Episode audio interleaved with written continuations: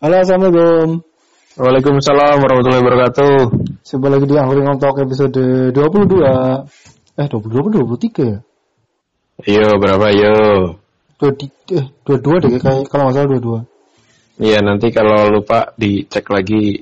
Oke, siap. Ah, kayaknya lagi agak kurang sehat apa? Kok suaranya agak bindeng-bindeng? Oh iya? Perasaanmu aja kali, Yud. Hmm, tapi emang udara tuh sedang tidak eh pancaroba ya, sedang kurang bersahabat. Jadi hati-hati ya kamu teman-teman semuanya. Tetet. Tet, kalau teman-teman apa, Yud? Kalau teman-teman sering motor-motoran atau sering kondisi sedang di luar ruangan, hati-hati ya. Banyak makan yang banyak, makan Iya, nasi yang banyak buat sumber panas tubuh. Nah, Betul-betul, makan yang banyak. Apa pun itu. Tapi jangan makan batu. jangan makan temen. Iya. Ya nggak bisa lah makan temen, Yud. Makan manusia. Itu kan namanya majas, itu perumpamaan. Oh. Eh, Kalau gitu kita mau bahas apa ini?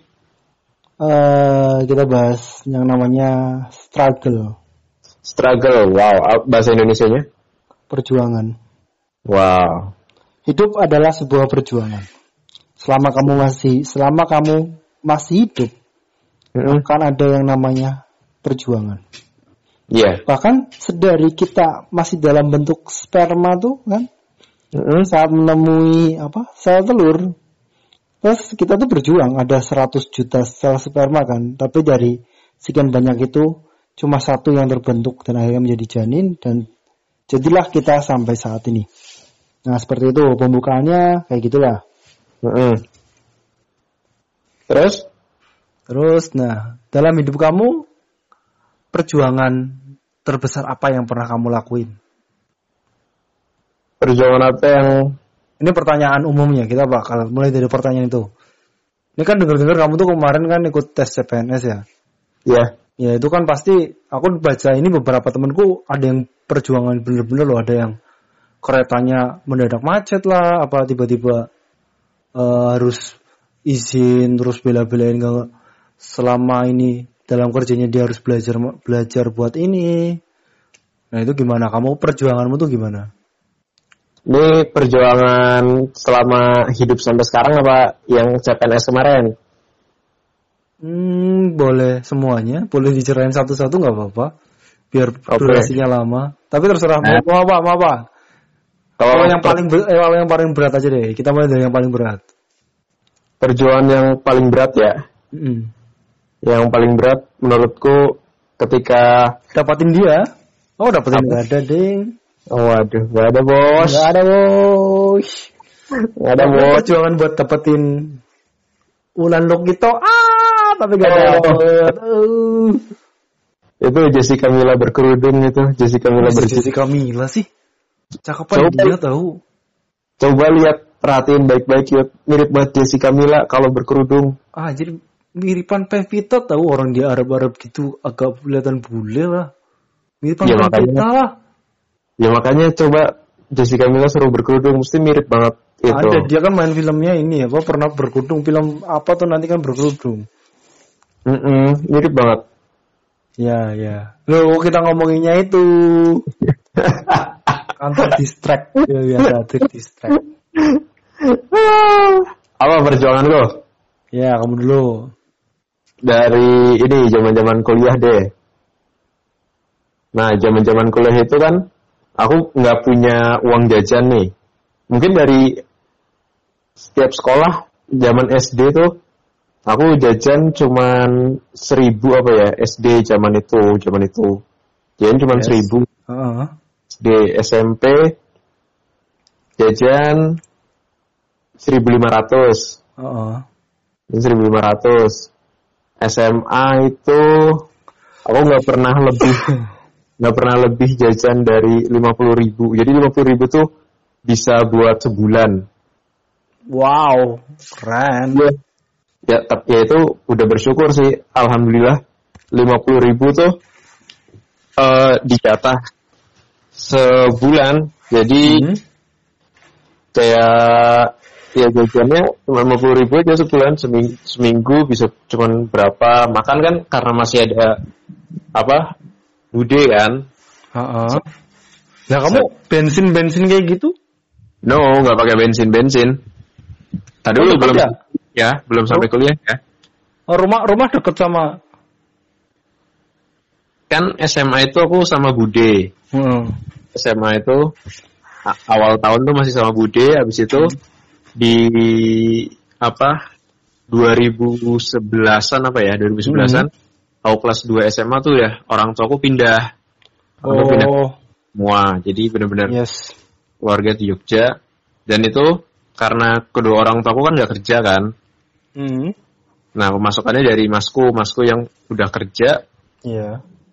udah kerja jadi dibantuin sama masku gitu Hmm. itu ya setelah setelah masuk kerja aku nggak nggak minta sih nggak minta apa uang bulanan nggak ada Hmm. jadi ya adanya aja kalau nggak jajan ya nggak jajan gitu karena masih ma- masih ada makan di rumah lah gitu Ya, Oke.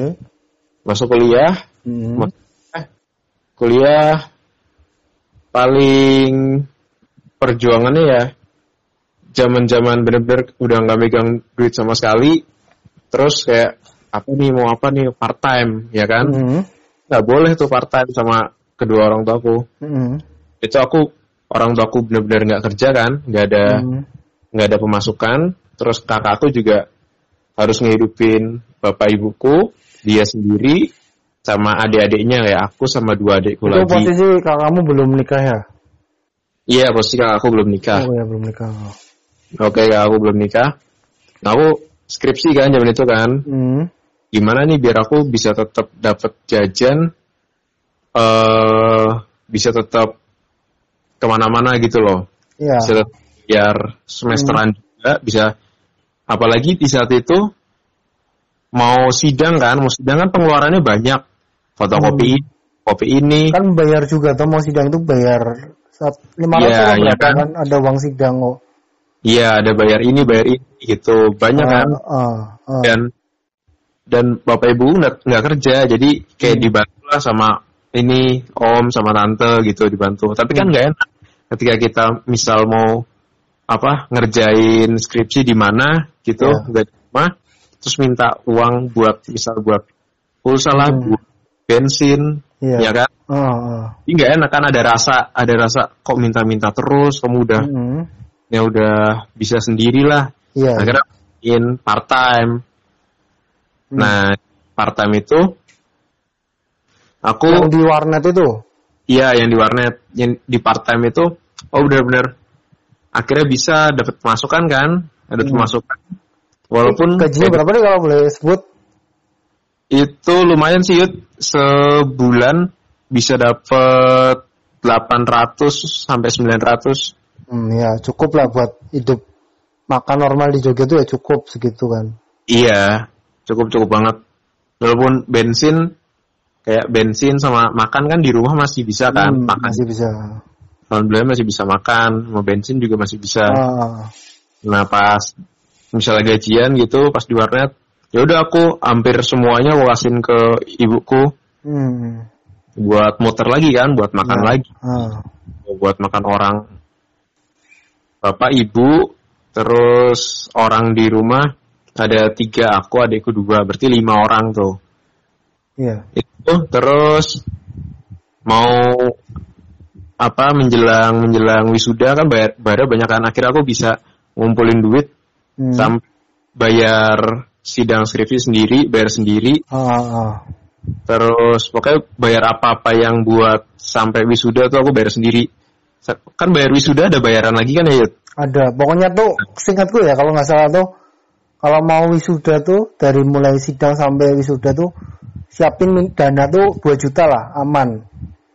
Pokoknya Iya. berapa berapa pretelan-pretelannya tuh hampir satu juta lebih lah. Satu juta Iya, lima ratus iya. berapa. Pokoknya ini nyiapin dana 2 juta lah kalau mau wisuda. Iya, nah itu aku benar-benar ngumpulin duit tuh. Hmm.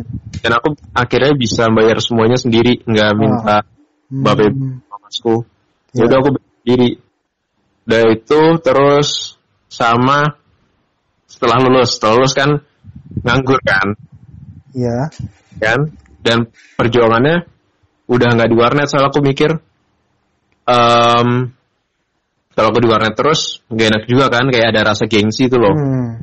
lulus kerjanya di warnet gitu kan jadi akhirnya ya udah aku berhenti aku berhenti aku mau fokus nyari kerja yang di luar Iya. tapi ternyata setelah mau fokus nyari kerja aku ikut acara-acara lari jadi gitu Mau- akhirnya ketemu teman-teman lari yang bisa eh, menghasilkan uang lah bisa menghasilkan uang nggak Oh. cuman lari aja Ya Nah, cukup akhirnya- lah, cukup cukup. Iya. Akhirnya dari situ kenal kenal kenal kenal akhirnya bisa tuh buat jajan, buat bensin, buat pulsa. Hmm. Gitu. hmm. Terus dari situ kok kayaknya kalau cuma ikut kayak gini nggak bakal bisa bertahan. Ya udah Hmm. fokus kerja. Yang pertama yang di Kalimantan itu benar-benar perjuangan sih yang di Kalimantan.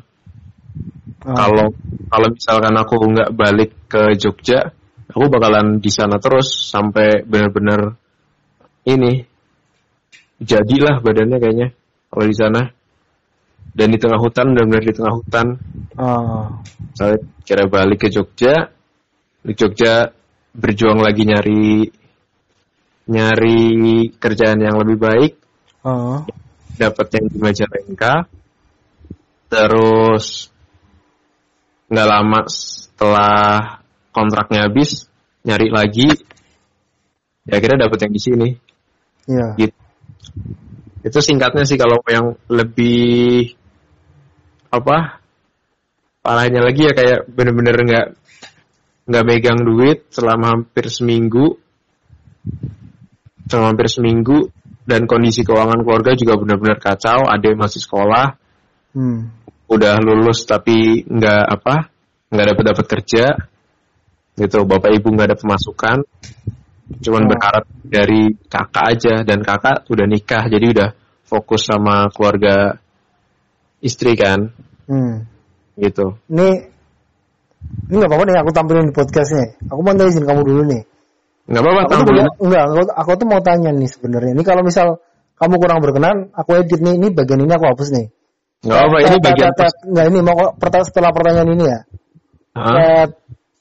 Eh, gini apa? Sebenarnya orang tuamu tuh sebelum sebelumnya itu kerjanya apa sih, Li? oke Sebelum di Jogja. Ah. aku pertanyaan dulu gitu. Masalahnya nggak nih, bentar dulu. Hmm? Kata Komar tuh, masa iya sih Mas Gali itu apa-apa kayaknya uangnya pas-pasan terus. Tapi dia masuk sekolahnya sekolah yang bagus. Terus beberapa pakaian itu pakaiannya bagus juga. oke Apa, eh, kuliahnya juga kan UPN. UPN kan nggak murah juga. Naam. Nah, kata Kom, ini maaf aja nih aku nyamain pradugannya Komar nih. Apa dulu Hmm. dia apa dulu orang tuanya punya usaha terus kolab apa gimana? Aku kan dari dulu aku tuh nggak pernah nanya kayak gini kan ke kamu kan. Nah, itu Hmm. aku pertanyaan dari Komar yang aku terusin nih ke kamu nih. Nah, oke gimana? jadi bapak ibuku tuh dulunya punya ini usaha fotokopi di Jakarta Utara Ah, usaha fotokopi biasa ya kayak fotokopi di kampus-kampus ah ya.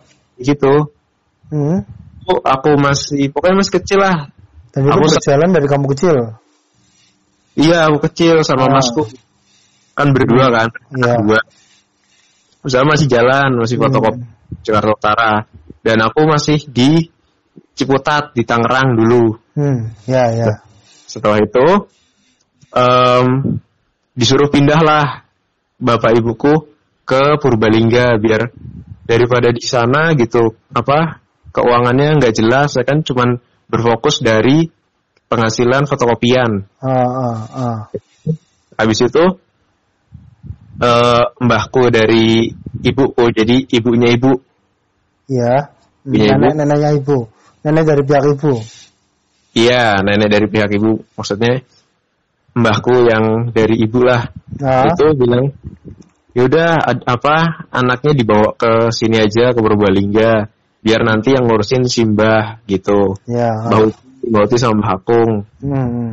akhirnya yang pindah ke Purbalingga masku sama adikku udah dua tuh udah pokoknya udah empat empat orang anak Hmm, hmm. SMA aku SD kelas naik SD kelas 6 adikku dua mau masuk TK Ah, ah, ah. TK. Nah, kira pindah Ya. kan? Hmm. Pindah bapakku yang masih di Jakarta sebagai eh, imam sebagai maksudnya yang punya kewajiban memenuhi kehidupan Hmm. keluarga. Masih di Jakarta, Ya. masih nerusin fotokopiannya tapi karena jauh kan Jakarta sama Purbalingga Hmm. akhirnya karena cuman bisa transfer gitu tiap bulan transfer dan itu nggak seberapa yud Hmm. itu nggak seberapa Em, akhirnya pindahlah semua ke Purbalingga Ah. ya kan tapi kalau pindah semua ke Purbalingga terus pemasukannya dari mana Hmm. ya kan bapakku nggak kerja ibuku juga sebagai ibu rumah tangga aja Hmm. nah setelah itu yang budeku maksudnya saudara-saudara bapakku yang di Jogja Ya. eh, pindah ke Jogja aja biar ngumpul semua di Jogja daripada bapaknya di Jakarta terus keluarganya di Purbalingga nggak bisa nyatu ya kan? Akhirnya ditariklah semua ke Jogja. Di saat aku naik SMA Hmm, mulailah kamu dari SMA lu di Jogja. nah gitu. Nah pertanyaanmu tadi tuh bapakku sama ibuku tuh sebenarnya punya usaha tadi fotokopian Itu tapi berjalan kira-kira berapa lama? sampai aku lulus SMP Hmm. setelah pindah ke Jogja semua ditarik semua ke Jogja Heeh. akhirnya usaha itu nggak diterusin Hmm. itu nggak diterusin di di apa ibaratnya dikasih ke orang lain gitu loh buat nerusin Ah. cuma bapakku kayak nerima hasilnya aja ternyata yang udah dikasih kepercayaan malah nggak bener orangnya Hmm. Jadi udah nggak tahu duitnya ke mana bapakku juga Tapi udah ini tuh apa? Kamu yang punya kiosnya, punya rukonya, punya fotokopiannya juga. Iya, keluarga Iya, bapakmu yang punya. Mm-mm, Oh. bapakku yang punya fotokopian Hmm. Eh, dan akhirnya berantakan. Mesin Ah, fotokopiannya juga nggak tahu ke mana, apa gimana? Iya fotokopiannya nggak tahu ke mana udah, jadi nggak jelas. Ah, ah, Ini benar-benar bapakku udah nggak ada pekerjaan, ah. Ibuku juga cuma jadi ibu rumah tangga. Tapi ini apa sih sebelumnya itu ya kalau buat kehidupan empat orang apa eh, empat anaknya itu masih cukup nggak kira-kira? Buat empat orang anak ini ya Iya. enggak sebenarnya nggak nggak cukup, Hmm. Cukup secara logika ya, secara Oh. logika nggak. Tapi eh, alhamdulillahnya saudara dari bapakku kan 11 orang Hmm. Dari bapakku, Eh, jadi bapakmu tuh orang mana sih sebenarnya deh? bapakku tuh orang Kebumen, Oh, ibumu orang Purbalingga. ibuku lahirnya di Jakarta tapi kalau misalkan zaman-zaman dia kecil mainnya ke Purbalingga jadi simbahku Hmm. simbahku yang Purbalingga Jadi yang di Jogja tuh keluarga dari sima, dari siapa? keluarga dari bapakku Oh ya, ah, ah, oke. nah terus apa kondisi keuangan udah nggak jelas kan alhamdulillahnya. Eh, saudara-saudara dari bapakku tuh bantu terus misalkan kalau ada yang kekurangan mesti dibantu yuk Ah, ah. aku kan nomor tujuh. Hmm. aku nomor tujuh. Itu selalu dibantu sama yang dari bawah sama yang dari atas. Ah, ah. tuh. Ini sebenarnya aku mau mau bikin podcast personal aku sendiri sih. Ya kamu Ya, udah nggak Enggak, iya, iya. Tapi nggak apa-apa tuh aku ini aku tayangi, aku nggak publikasikan. apa-apa nggak apa-apa Ah, ya, ya lanjut dulu, lanjut, lanjut.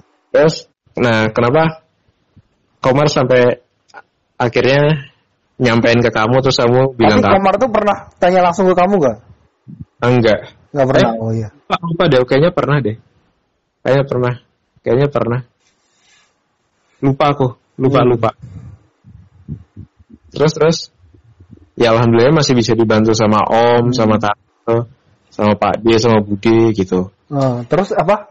Yang kamu cerita tantemu nikah sama bule itu tante dari siapa? oke itu tan jadi adiknya bapakku dia anak Oh. terakhir dari Sebelas anak bersaudara terakhir itu Ah, dari sebelas bersaudara itu anak Hmm. terakhir nikah sama bule.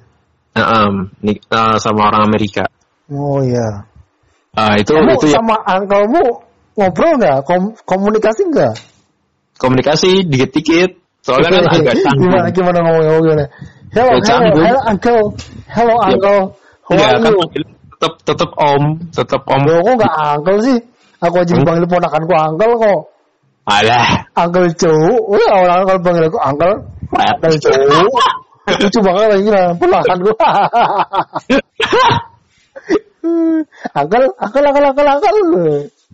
Aneh aja, tapi nggak ada ontinya. Nggak bikin Oh. apa sih? Jadi spesial kan? Apa? Aku eh, kakak, aku kan cuma dua bersaudara. Terus eh, suaminya mbakku kan anak anak ter- anak bungsu. Jadi dia nggak Hmm. punya adik kan. Jadi aku satu-satunya omnya dia. Secara langsung omnya kan. Jadi aku pengen panggilan sayang kan. Jadi Iya. panggil aku uncle aja ya. Aku bilang ke mbakku. Pokoknya kalau anaknya lahir dipanggil, aku mau dipanggil uncle. Ya beneran pas dilahir, pas dia lahir terus ini sama uncle sama uncle uncle siapa ya? Uncle Joe. Joe kan Joe, uncle Joe. Jadi lucu Ya. banget dia kalau manggil Joe. Tapi biasanya bisa, tapi bisa, tapi bisa. biasanya paklek kok. Angkel angkel. Kalau apa orang tempat gua udah perbatasan Jawa Barat ya. Mamang malah biasanya kok Oh, mang, mamang, mang mang bakso, mang bakso, eh, mang somai. gitu. Kamu nggak serius nggak manggil uncle gitu. Namanya siapa? Enggak. Fran, Ah, Fran. nggak Sam, Uncle Sam, Paman Sam. No. Oke, oke, oke. oke. Nah, Yes, dia yes. yang dia yang maksudnya bantu keluarga-keluarga yang lain. Hmm, tapi tinggal di Betul. Amerika. Dia di Amerika. Oke. Nah, Terus pertanyaan yang kok bajunya kayak bagus-bagus terus Mas Galih gitu ya? Iya kan maksudnya beberapa sepatu kan kayak sepatu. Yes, sepatu. Itu kan buat sepatu biasa aku aja levelku sepatu aja sepatu specs specs specs.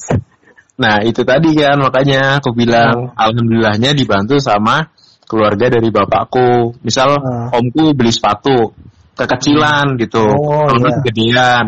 Hmm, Udah oke. sini aja si Galih katanya nggak ada sepatu gitu, dikasih lah gitu. Iya. Terus ya Alhamdulillah. kan di episode sebelumnya yang yang apa minimalis ya? Kamu minta Iya. apa? Kalau dikasih-kasih tuh ini apa? Seneng kan beda sama Mm-mm. keluarga aku. Keluarga kan aku lahir dari keluarga sombong. Iya emang, emang sombong anda itu. Oke oke oke oke. Nah, terus tiap tahun tanteku tuh yang di Amerika itu kayak dia ngirim ngirim barang gitu loh. Hmm. Kayak hadiahnya misal mau lebaran, kalau enggak liburannya dia di musim panas gitu ya.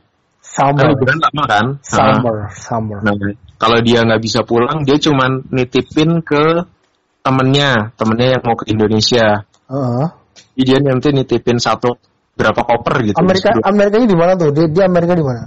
di Florida. Florida. Itu yang ada markas NASA itu ya? Em, berapa jam gitu dari tempat Oh, bisa ketemu ini berarti apa alien-alien gitu.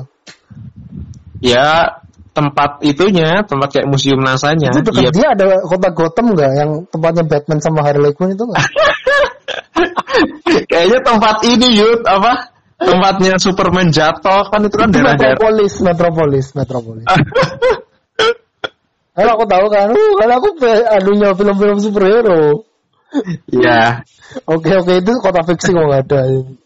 Heeh. Kayak rekaan aja kalau tidak apa kota-kota yang ada di ini di sini. Oke lanjut lanjut lanjut lanjut.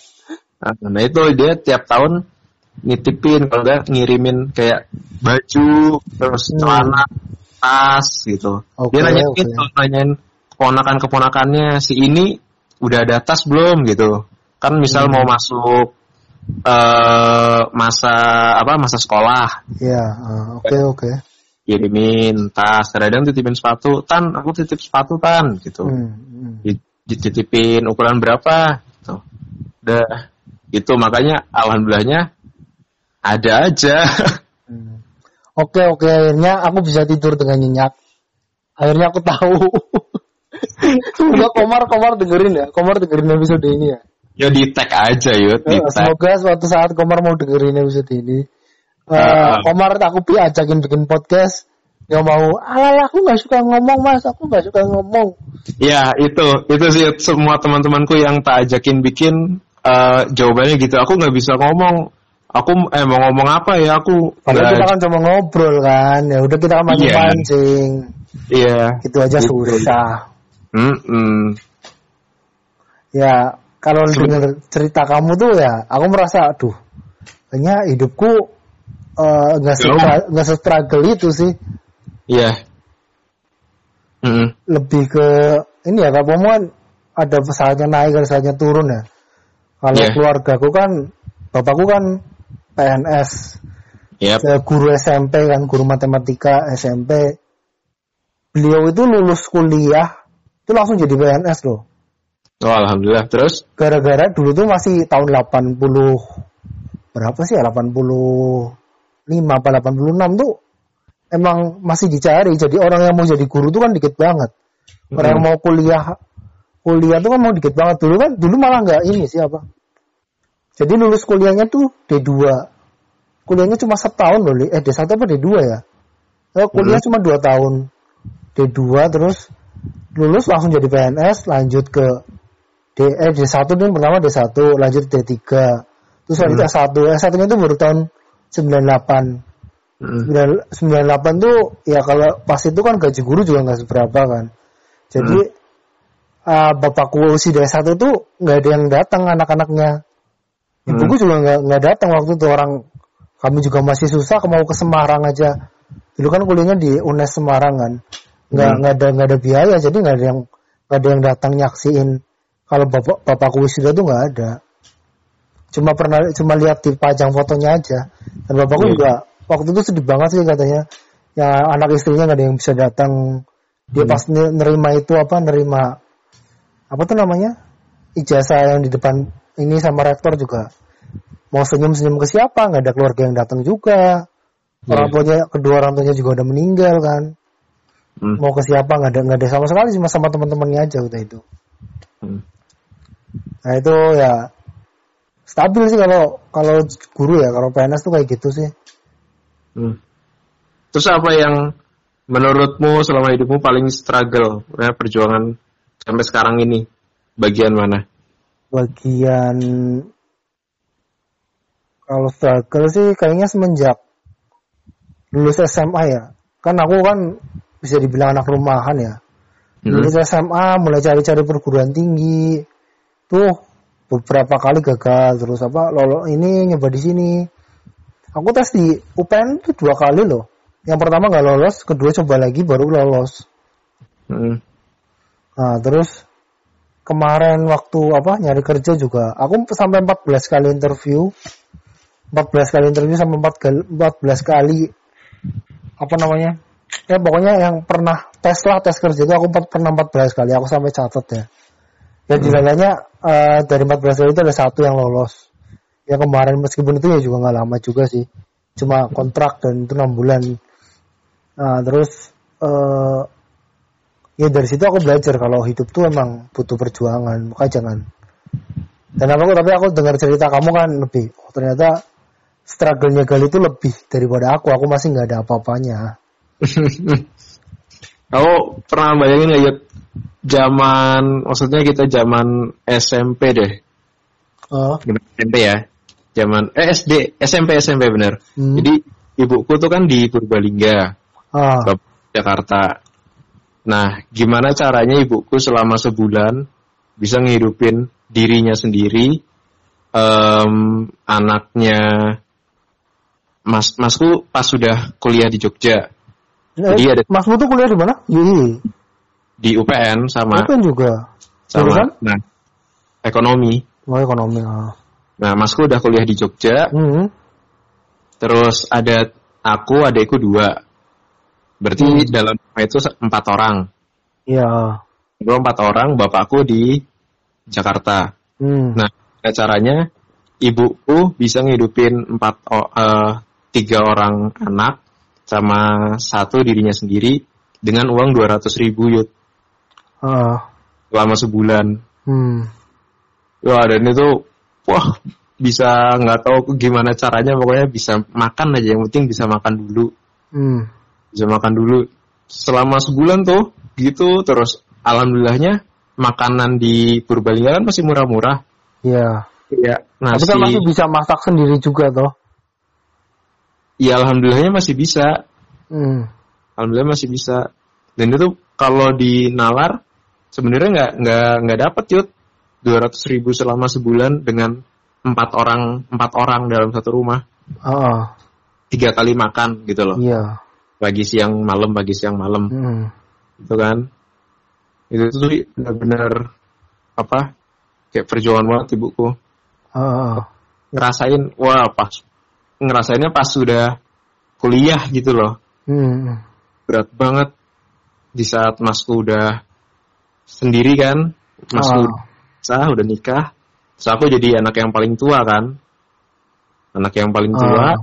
dapat kerja adik masih sekolah bapak ibu nggak ada pemasukan tetap Ah. ya kan ya udah itu pokoknya gimana caranya bisa bantu lah Hmm. itu sih pas nyari aku lagi di Majalengka tuh Ah. akhir akhir akhir udah mau keluar aku banyak tes Ah. itu pokoknya gimana caranya bisa dapet tes bisa dapet tes nggak ketinggalan dari satu tempat ke tempat lain naik angkot naik bis naik kereta bener-bener oh daripada aku naik gojek ke si dari titik A ke titik B cuman 800 meter daripada aku naik gojek bisa 10.000 ribu gitu ya Ya Hmm. udah, ya, walaupun jauh ya emang 800 meter tuh Ya jauh, jauh. Oh, 800 meter. Oke, kau melari tuh 800 meter udah lumayan. Iya, kan wah kalau di maps kan kayaknya pendek kan. Pendek. Itu oh cuma segitu. Oh, tapi kalau jalan kan lumayan juga. Ya, jalan lumayan. terus, jalan terus. Itu saya kira menemukan eh hidup ini nggak boleh berhenti. Terus bergerak, terus Kita harus tetap berjuang. Mm-mm. Itu sih. Nanti akan ada saatnya kamu menemukan titik, wah di sini nih emang kayaknya udah nyampe. Ketika udah nyampe juga bakal minta lebih gitu loh kita, bakal Hmm. minta yang Hmm. baik, minta yang lebih bagus, minta yang lebih ah belum ini masih bisa ada yang lebih lagi. Pasti kayak Oh. gitu. Ya. Nah, terus dari berjuang ini, kamu bakalan kayak bisa mengatakan titik bersyukur tuh loh. Iya. Wah, aku aku tuh kayaknya benar-benar bersyukur bisa dapat kerja yang kayak gini ketimbang yang lain lagi nyari kerja ya kan gitu Ya akhirnya sampai pada satu fase maka nikmat Tuhan mana yang kamu dustakan kan. betul Hmm. betul Tetap Betul. ada ada kalanya tuh kita tuh kita akhirnya bersyukur kok di tengah.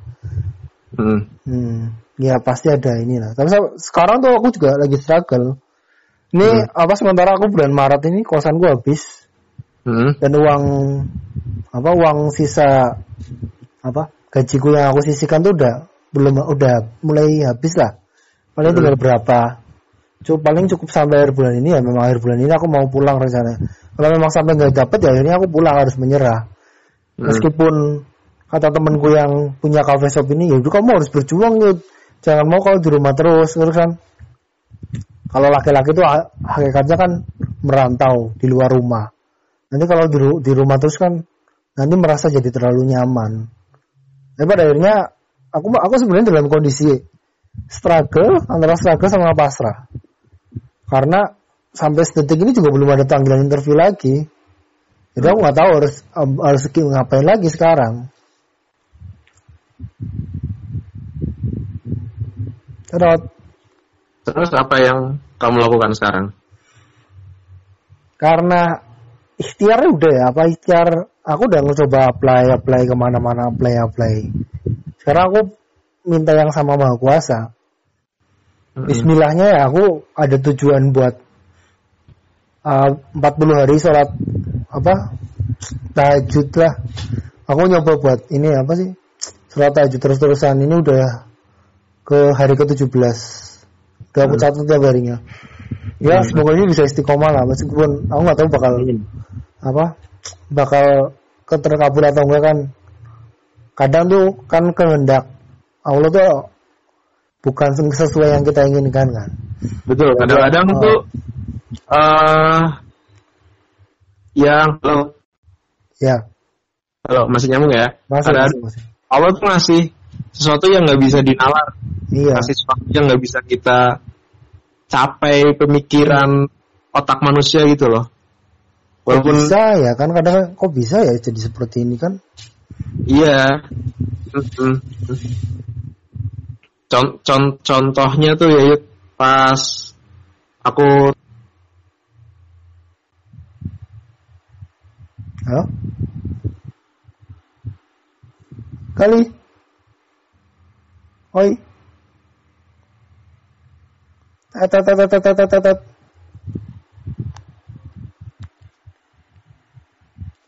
Kali? Cek, cek, cek, cek. Kali?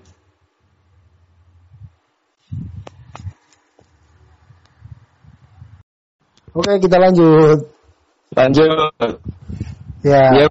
Apa gimana tadi? Tadi sampai mana sih? Jadi kadang-kadang tuh eh, yang punya semesta selalu ngasih sesuatu yang nggak bisa dinalar pakai Iya. logika. Ya tugas kalau udah mentok ikhtiarnya udah mentok ya. Ya udah kita kita tinggal berdoa sujud lah. Yep. Mm-mm. Ya sudah kehendak kehendak yang punya semesta mau gimana lah. Benar-benar. Ya itu struggle yang udah maksimal maksimalnya struggle ya itulah. Iya. Oke. Ya. Ngomongin soal struggle perjuangan ya. Eh perjuangan terkonyol apa yang pernah kamu lakuin? Perjuangan terkonyol. Heeh. Itu sih satu satu hari aku datengin dua dua panggilan interview apa ya? bisa fokus kamu deh. Itu Apa? di- lokasinya di Jogja apa di? Di enggak enggak satu hari apa ya? Jadi dua hari berturut-turut Hmm. Em, kalau nggak salah hari pertama di Jakarta, hmm. hari di Jogja. Dan kamu langsung berpindah tempat dengan begitu cepatnya. Iya, pokoknya aku kayak karena saking ngebetnya nggak ada kerjaan kan, saking gue pengen dapet kerjaan, Oh, oh. ya aku harus dapetin interview itu gitu loh. Hmm, iya, iya. Aku lupa. Pokoknya yang keduanya tuh di Jogja di Hmm. barbershop tuh lah Yud. Oh, itu buat part time. Bukan, bukan buat part time, buat kayak jadi Oh, apa namanya ya? pengawas. Iya oh, dari supervisor tapi ya, supervisor. supervisor di harfanya kayak ngawasin satu toko gitu Hmm, di daerah Oke. Jogja iya. ada 24 ya aku harus ngawasin 24 itu Hmm. itu hari keduanya hari pertamanya di Jakarta aku lupa tes apa gitu Ah, tes apa terus besoknya di Arfa itu ah, dan dan maksudnya perjalanan dari Jakarta ke Jogja kan jauh kan? Ah. itu pakai sampai aku nggak dapet tiket langsung ke stasiun yang di Jogja dapatnya di Wates. Ah, pas udah di Wates padahal tesnya jam 8 sampai Wates jam 6 pagi kan harusnya ada pramek kan? Hmm. nah ada pramek. Ternyata di saat itu nggak ada pramek. Nggak ada Hmm. nggak ada kereta pramek yang lewat. Nanti Oh. oh itu nanti sore mas keretanya. Wah aku mikirkan waduh masa udah sampai sini nggak diambil sih? Hmm. diambil tesnya gitu. Ah, ya udah akhirnya setelah mikir gitu udah Hmm. deket bapak buat udah mas ngojek aja ke mana? gitu. Tanterin ke Jogja pak daerah mana? Daerah Godean. Oh bisa lah mas gitu. Terus aku bilang udah dijemput temen kok pak ini dijemput temen gitu. Udah mas nggak apa mas sama saya aja. Gituin kan ya, sama bapak. bayarnya berapa tuh Bu? berapa? makanya jauh, jauh yuk dari stasiun Wates ke Iyalah. jauh banget. Terus aku akhirnya banget. akhirnya ngecek ke apa Google pakai kalau pakai Gojek sampai 100 berapa itu Pak aku. Hmm. berapa ratus Itu jam, aku- posisi jam? itu jam setengah tujuh Tesnya jam 8. Setengah tujuh pagi. Iya. Di stasiun Wates. Oh. Stasiun Wates. Kira aku jalan ke daerah pasar, pokoknya cari bis bis yang ke arah Jogja. Hmm. Aku jalan tuh. Jalan, tek, Pak, kalau mau naik bis ke mana ya? Sana mas. Sana. Udah tuh aku. Hmm. Ada tuh bis. Tuh jalan setengah jam. Jam 7. Hmm. Arah pokoknya ke arah Jogja aja. Oh. Ya, jalan kan, set. Ya. dapat dapat bis nunggu Hmm. lagi sepi berangkat lah jam tujuan bisa berangkat sampai ke sampai Jogja aku lupa daerah mana itu Hmm. sampai so aku akhirnya ngegojek sampai ke tempat ini ke tempat tesnya Hmm. sampai ke tempat tesnya tes seret udah balik balik ke rumah Oh. ya udah benar-benar capek banget capek capek capeknya tuh dari habis di Jakarta tes lagi ke mana ke Jogja balik lagi untungnya bisa dapet sih ternyata emang belum rezekinya akhirnya nggak dapet yang di Arfa Hmm. Jakarta juga nggak dapet Iya. Kalau aku, aku tuh hampir nggak dapat bis buat tes kerja di Cikarang. Kan itu habis lebaran persis tuh, habis lebaran selang seminggu apa ya.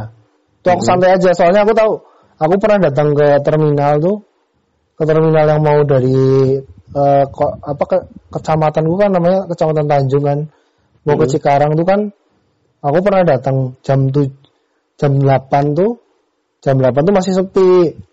Nah itu aku datang setengah sembilan, nah setengah sembilan tuh kalau hari biasa masih sepi, masih belum dapat tiket. Lah itu pas setengah sembilan datang, tiketnya udah habis. Tiketnya udah habis. Aduh, tiket udah habis. Loh, Mas kok dari tadi diam aja? Baru datang Bu saya, Bu. Loh, itu loh, udah masuk aja Mas, coba masuk aja barangkali masih ada yang bisa kosong. Udah masuk aja masuk ke dalam bisan. Lu gimana caranya lah? Gimana? Aku nyeselnya apa? Ini kursinya udah penuh semua. Aduh, kursi udah penuh semua. Ya aku berdiri kan. Terus akhirnya ada ada yang ini ada yang ada yang kosong tuh paling belakang garasi loh li. Garasi buat naruh barang buat aku duduk. Tapi sebelahku ada dua ada ada dua orang apa tiga orang lah. Jadi sudah mas nggak apa-apa aja mas.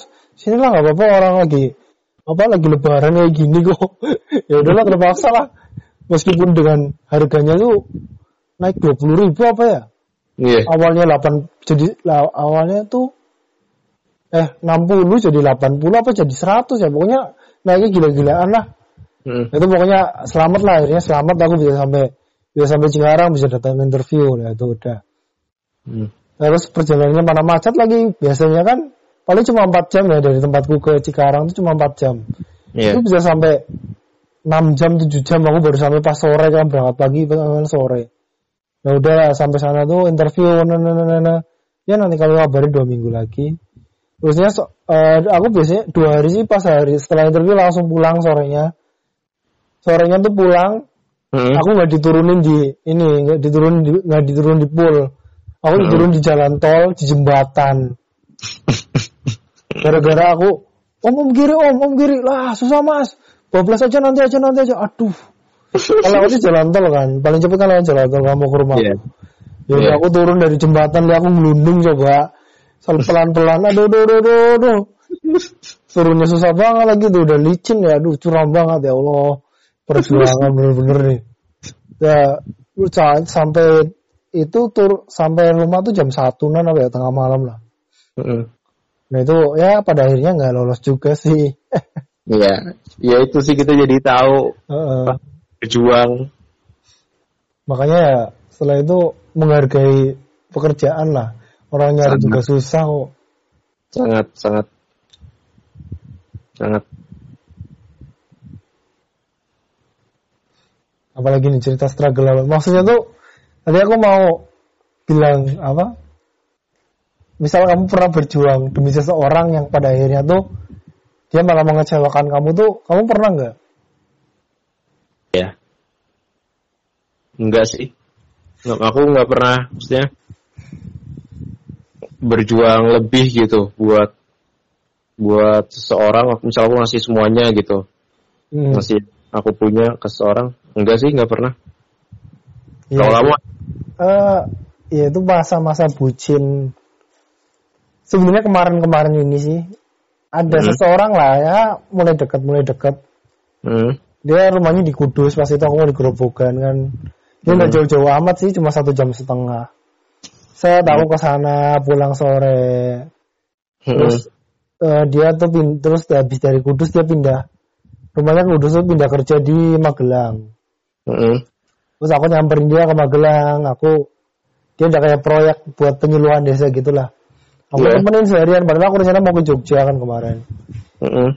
Terus kemarin ke Jogja mau mampir dulu ke Magelang oh, niatnya tuh cuma ketemu aja eh aku malah dimanfaatin buat nemenin dia ke desa harus Hmm.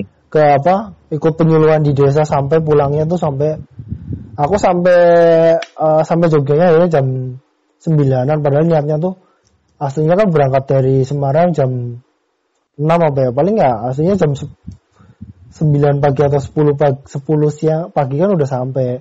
Orang eh Jogja Semarang paling 2 3 jam lah 3 jam paling lah. Eh Semarang Jogja kan. Ya itu aku udah demi dia udah bermacam-macam tapi akhirnya sekarang dia malah hilang nggak hubungin aku sama sekali. Aku hubungin nggak pernah di chat nggak pernah dibales. Pernah di online ya. Itulah tapi emang ya kok aku kok aku masih sebutin itu ternyata ya. Ya seperti itulah perjuangan yang kok konyol ya kok aku mau ngelakuin hal itu gitu. Aku malah menyes ya menyesal nyesel sih kayak. Hmm. apa sih kok apa sih aku kok masih bucin aja ya?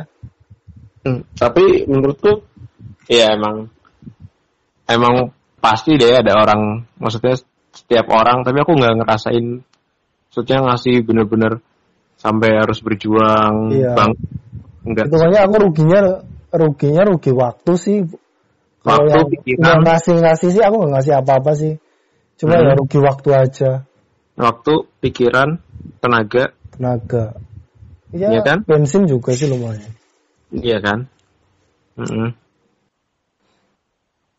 Tapi emang kalau kita berharap sama makhluk kan ya bakal kecewa. Iya Tapi, pasti. tapi kalau berharap sama yang punya semesta kan nggak bakal bikin kecewa. Malah dikasih lebih ya. Kayak aku kan sering kamu PHP-in aku tuh masih ingat loh nih apa sih yang apa mata Najwa tuh? Heeh. Aku udah be, aku udah bahas sama aku udah ini li, li, aku daftarin ya li kamu ya li. Nanti kita berdua ke sana ya. Ke ini ya apa sih? Ke UNY waktu itu aku udah daftarin aku sana sendirian. Yang mana ya Yud? Aku Ya, aku malah, malah sampai dilupain coba. Mak- kalau nggak salah aku nggak jadi gara-gara apa ya itu ya? Kumpul angkatan oh, apa makrab apa ya? Kamu udah bilang iya iya nggak apa iya bisa bisa bisa bisa. Eh ternyata Mm-mm. Ya itulah akhirnya itu ya enggak oh mata Najwa on stage ya? Di Ah, UGM di UGM apa di- no, no, no, UNY, di- UNY. Iya mata Najwa on stage iya. Itu akhirnya ya kecewa sih kecewanya iya aku makrab angkatan benar benar benar ini bukan struggle sih lebih ke kecewa. Ku Kecewa. marah melampiaskan tapi ku hanyalah sendiri di sini asik asik. Tunjukkan pada siapa saja yang ada. Bahwa hatiku apa? Kecewa. Kecewa. Udah udah cukup kecewa. Iya kecewa Dari- udah, udah udah mau kesimpulan?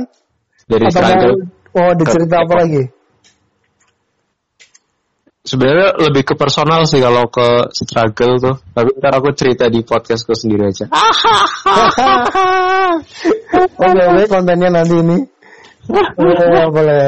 Ya udah. Kayaknya udah deh. Ini udah 40 menitan lah adalah Yap, betul betul betul betul. struggle Aku pernah struggle. eh, struggle, maksudnya perjuangan. Kan perjuangan itu kan bisa untuk orang lain, bisa untuk diri sendiri. Hah. Nah, yang buat untuk orang lain kayak tadi kamu, maksudnya udah berjuang buat emosi A gitu, Hmm. kita malah dimanfaatkan, Ah, ya kan? Iya. Kalau lebih ke sosial ada nggak Yud? Maksudnya kayak bantu orang apa gitu. Nah, Tapi yang di ini. daerah nah ini nih ini nih ini ini baru kejadian nih. Paham? Eh, tanteku tanteku yang ada di rumah dia tuh sakit. Tapi penyakitnya tuh sampai sekarang nggak diketahuin. Awalnya tuh dia kena kanker getah bening terus diangkat udah sembuh nggak ada dugaan apa apa terus tapi makin lama badannya tuh makin kurus makin kurus. Dan yang ini aneh tuh ya mungkin kayaknya dia ada masalahnya gaib deh. Kalau ada dengar suara azan kepalanya langsung pusing panas Oh, ya? kalau ada Terus? dengar orang ngaji langsung tenggorokannya seret nah, pengen nggak apa kayak gimana kayak ngomong aja susah sampai beliau ini jadi kurus banget ya Oh iya iya Nah, terus terus kan terus. terus ada saudaraku yang lain yang pernah aku ceritain kalau dia tuh eh, kru televisi kan punya acara dia yang big eh, produser salah satu acara di ini MNC TV namanya Siraman Kolbu jadi Iya. acaranya sering nanganin orang-orang yang ada masalah kayak kayak gitu kayak gitu kan aku perantara aku nyampein mbak Hmm. apa itu sebenarnya sama-sama tanteku juga sih mereka tuh sepupuan aku aku kan sama-sama keponakan mereka Iya. Tapi aku yang sama yang di, ini yang keluar yang keluargaku yang kru TV ini kan manggilnya Mbak, soalnya masih muda. Mbak ini tuh aku awalnya ngomongin tetanggaku, tapi dia sebenarnya sebetulnya dia juga. Mbak ini tuh ada tetanggaku, dia tuh sakit kayak gini kayak gini. Ya nanti yuk aku aku bantu, nanti aku bantuin. Terus aku tunjukin fotonya, oh ini kan saudaraku juga, ini kan sepupuku. Nah kata tanteku yang di Jakarta itu. Nah terus ya nanti lah kau diusahain apa diusahain diusahain ternyata ngomong doang padahal aku udah udah ada ini kan udah janji sama tanteku yang di rumah ini tidak iya nanti bisa bisa nanti bisa nanti bisa sembuh. Dia udah berharap kayak gitu aku tuh aku udah ngomong terus udah ngasih motivasi biar nanti bisa sembuh. Tapi Mm-mm. malah aku udah berjuangin lah ternyata awal udah berjuangin biar merantarain buat ke saudara di Jakarta. Eh ternyata saudara yang di Jakartanya kayak nggak respon. Hmm. Nah setelah itu, ini aku baru aja nih dikirimin videonya. Dia tuh akhirnya ke Bogor sendiri, ke, ke apa di bawah keluarga suaminya, karena keluarga dari eh, keluarganya dia sendiri tuh kayak nggak respon gitulah. Dalam aku tuh aku padahal aku tuh udah berjuang, aku ngerasa, duh kok keluarga aku kayak gini amat ya, sama saudara sendiri aja nggak nggak respon, malah yang, yang ngurusin keluarganya suaminya. Hmm. Terus akhirnya dia ya kok sama orang pinter lagi lah. Orang pinter dioperasi tapi operasinya oh aduh. Aduh sampai lidahnya kegigit. Sorry sorry. Dioperasi tanpa eh, operasinya kayak- tapi operasi kayak gaib gitu. Dikeluarin Iya. semua yang ada di perutnya. Ada Oh, iya? pancing, benang pancing, jarum apa segala macam. Wah, aku dikasih lihat videonya. Ya Allah, wah ngeri banget. Tapi ya sih, makanya kok kayaknya penyakitnya banyak banget. Padahal dokter juga bilang ini nggak ada nggak Sen- di ronsen juga nggak ada apa-apanya bu, nggak Iya. ada apa-apanya. Nah, ya ada masalah sama orang lain kayaknya ternyata. Atau yang apa dukun orang pintar yang di Bogor itulah. Iya, ada yang nggak suka mungkin. Eh, ya akhirnya sih katanya udah udah mulai berangsur sembuh lah sekarang. Mm-mm. Ya itu aku eh, aku udah ber- berjuangin orang. Ya ternyata malah responnya kayak gitu. Itu ya ujungnya akhirnya kecewa lagi sih. Hmm. Luar biasa sekali. Kalau kalau di kegiatan sosial apa ya? Sosial. Hmm. Paling eh, apa sih? Nggak ada sih. Nggak ada ya? Kamu apa? Nggak ada juga. Aku pernah itu ikut berbagi nasinya di Jogja Oh Ya. iya. Eh, malam. Jumat malam pak, Kamis malam ya. Pokoknya Jumat malam jam 10 apa ya? Kumpul di di Tridosono di lab apa tuh aku lupa tuh. Itu Ah. aku sekali tuh. Itu pas hujan gerimis itu waktu itu. Gerimis kan. Udah akhirnya dapat teman baru. berkeliling kita ke Dapat jodoh nggak? Enggak ya. belum belum cuman kenal aja beberapa Oke siap. Wih, spontan nah Oke ya. hujan-hujan gitu keliling nyariin apa tukang becak tukang Ah. ojek terus yang eh, pemulung gitu ya Oke. berasa banget sih berasa banget kayaknya emang dengan satu bungkus nasi aja kita bisa apa beramal baik gitu loh Ah. ada satu bungkus nasi gimana sampai beribu-ribu nasi gitu. Akhirnya Hmm. setelah ngelewatin itu kan balik cuma sampai jam 12 apa itu. Ini nyariin yang orang-orang yang kayaknya butuh nasi lah buat makan gitu. Ah. kasihin sampai ke ada kayak di eh, misal di satu pemukiman tuh daerahnya daerah sampah yud. Daerah pe- penampungan sampah di situ kan ada orang-orang kayak tukang becak terus kayak bengkel apa gitu Hmm. mereka yang sini mbak sini mbak gitu mereka udah tahu bakalan dikasih Iya emang daerah situ tuh sering. Eh, kalau itu aku aku juga pernah tapi bukan yang dari gerakan ini malah organ ini apa komunitas kayak inilah rohisnya jurusanku dulu. Hmm, Kalau kafe itu pernah bikin kayak gitu malam-malam juga. Hmm, Ya aku ngasih-ngasih juga ngasih-ngasih ke ini.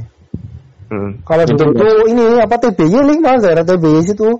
oh iya Hmm. Iya itu banyak juga. Itu dibagi dibagi apa empat kan, bagian timur, Hmm. barat, utara, sama selatan. Gitu baginya tuh gitu. Oh aku masuk bagian yang utara, yang Ah. dari muter ke area ke area tugu lah, Iya. muter ke tugu ke atas set. Berasa banget sih hujan-hujan, Gue nyariin orang yang butuh makan kayaknya. Hmm. Cuma sekali. kalau kata temenku juga, kalau kamu pengen tahu orang-orang yang benar-benar membutuhkan tuh, coba kamu malam-malam apa malam hampir tengah malam kan, itu tuh orang-orang yang benar-benar membutuhkan di area sini. Itu orang-orang yang aslinya membutuhkan tuh.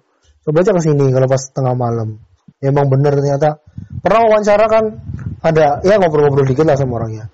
Iya mas saya tuh hari ini belum makan apa baru makan sekali juga ini hasil dagangan juga sepi mas emang kayak gitu kok banyak emang orang dari situ Iya. Hmm. Ya itu. Tapi habis itu aku cuma sekali kan. Minggu depannya mau ikut lagi. Oh pas hujan terus. Saya Ah. cuma sekali, cuma sekali itu doang aku ikut. hmm, Tapi berasa sih, berasa. berasa itu struggle untuk ini orang lainnya Iya.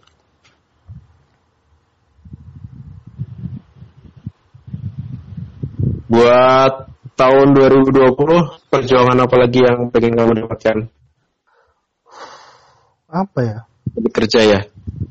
dapat kerja tetap lah dan mulai mencoba untuk membangun bisnis Amin. ya Amin. semoga sih ya semoga yang punya semesta merestui lah Amin, amin, amin. ya Amin. udah kesimpulannya Simpulannya? hidup adalah perjuangan udah itu Iya. aja udah udah itu aja Iya. banyak banyak kesimpulan Yap. Ya udah, hidup adalah perjuangan. oke Terima kita- kasih. gitu doang nih Iya kan katanya nggak usah panjang-panjang, nggak usah banyak-banyak. Kan Bapak Aku suka, aku suka, aku suka. Oke, oke. kan orangnya. Siap, siap, siap. Oke, cukupkan sampai di sini untuk episode kali ini. Yap. Wassalamualaikum warahmatullahi wabarakatuh. Waalaikumsalam warahmatullahi wabarakatuh.